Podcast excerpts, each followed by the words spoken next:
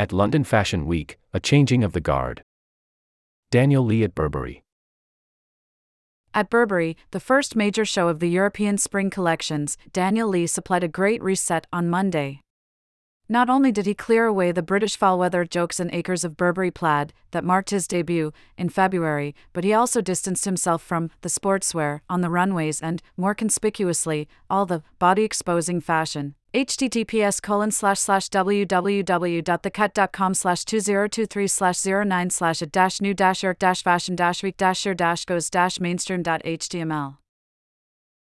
From the first, his looks were sartorial and covered up, with the belt of simplified trench coats set on the hips for a proportion that looked new and an attitude that came off as smart yet relaxed.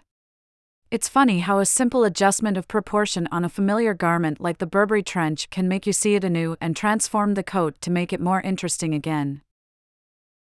Burberry Photo, Getty Images in an open air tent in Highbury Fields, the Georgian Era Park in North London, Lee showed the coat in a mere handful of fabrics and colors, including black and classic tan and a black and white chain print. The cut of the coat changed but little because it was strong enough on its own. That was one part of his reset. Another was the silk print dress, again, in just a few breezy styles, like one shoulder and sleeveless with a spliced, floaty hem. Easy, here's your coat, which doesn't look like a sloppy trench, and here's a dress that works for just about any urban occasion and climate condition. He styled the looks with a variety of attractive sandals, including a stacked heel mule with a wide triangular leather patch on top of the foot. Finally, he offered a sleeveless shirt, let's call it an antidote to the t shirt, in lace cut cotton with a matching pair of boy trousers. The lace didn't show much, but it showed enough, and that was the point. Lee seemed to assess how much exposure there is everywhere and then moved away from it. Burberry Photo, Getty Images. The sense of a designer moving away from a consensus about fashion is what made this show so satisfying to watch.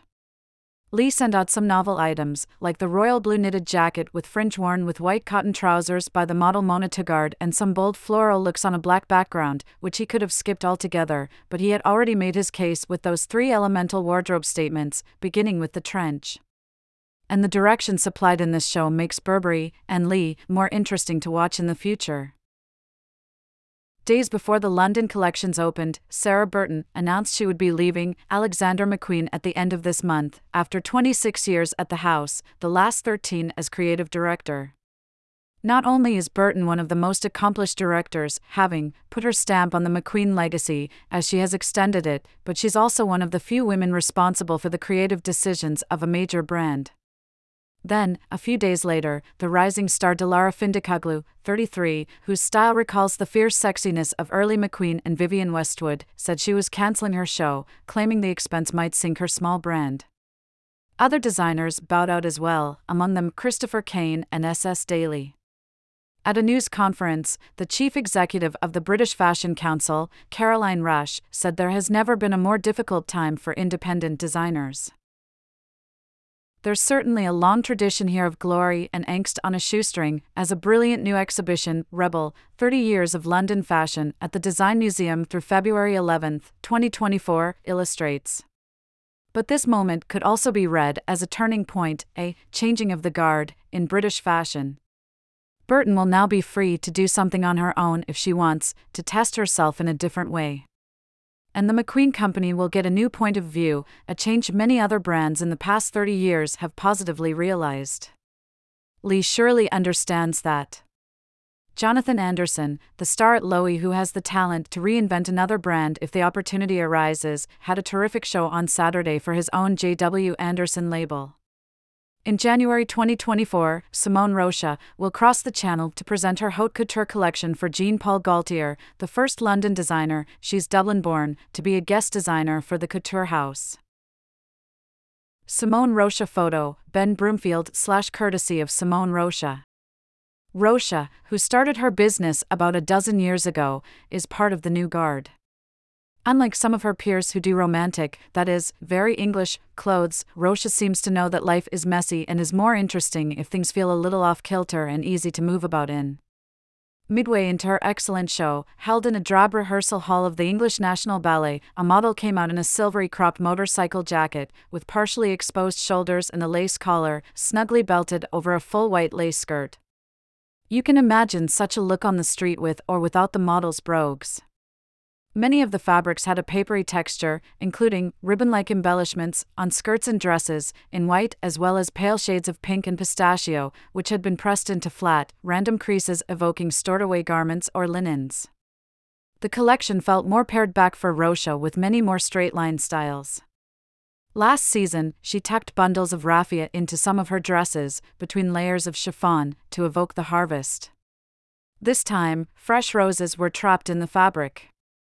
Well, it's spring. Customers will get silk versions. J.W. Anderson photo, Jason Lloyd Evans at Jason Lloyd Evans slash courtesy of J.W. Anderson. I wanted something quite focused, Anderson said. Less silhouette. Another way of understanding the difference is that his collection felt more wardrobe driven without losing the brand's idiosyncrasies. The opening looks, hoodies with cargo shorts, were actually made of modeling clay. The garments were meant to evoke a tough attitude as they kind of hulkied around the model's sleg frames. They were just a fascinating experiment in materials and form, something Anderson has done at Loewe, where he has worked with molded leather and combined hard materials like metal with soft fabrics. J.W. Anderson photo, Jason Lloyd Evans at Jason Lloyd Evans slash courtesy of J.W. Anderson. Still, he conveyed that attitude in real garments like a pair of cropped motorcycle jackets that looked almost tailored, refreshingly so, and that he paired with full cut cargo pants. Many styles stood out, like simple, square cut hoodie dresses in stiff canvas, mini tank dresses in a coated crochet, and the superb knitwear, notably the closing crew neck with two vertical sections of drawstrings. Yet everything held together in a relatable wardrobe with a strong sportswear vibe. I wanted to cancel the show the day before yesterday. Paolo Carzana said after his show on Sunday night. That would have been a pity, for Carzana is a real poet. He invests his clothes, which are made mostly of cotton using natural dyes like turmeric and sandalwood, with so much heart. In short, he sees something about beauty and the body that no one else sees.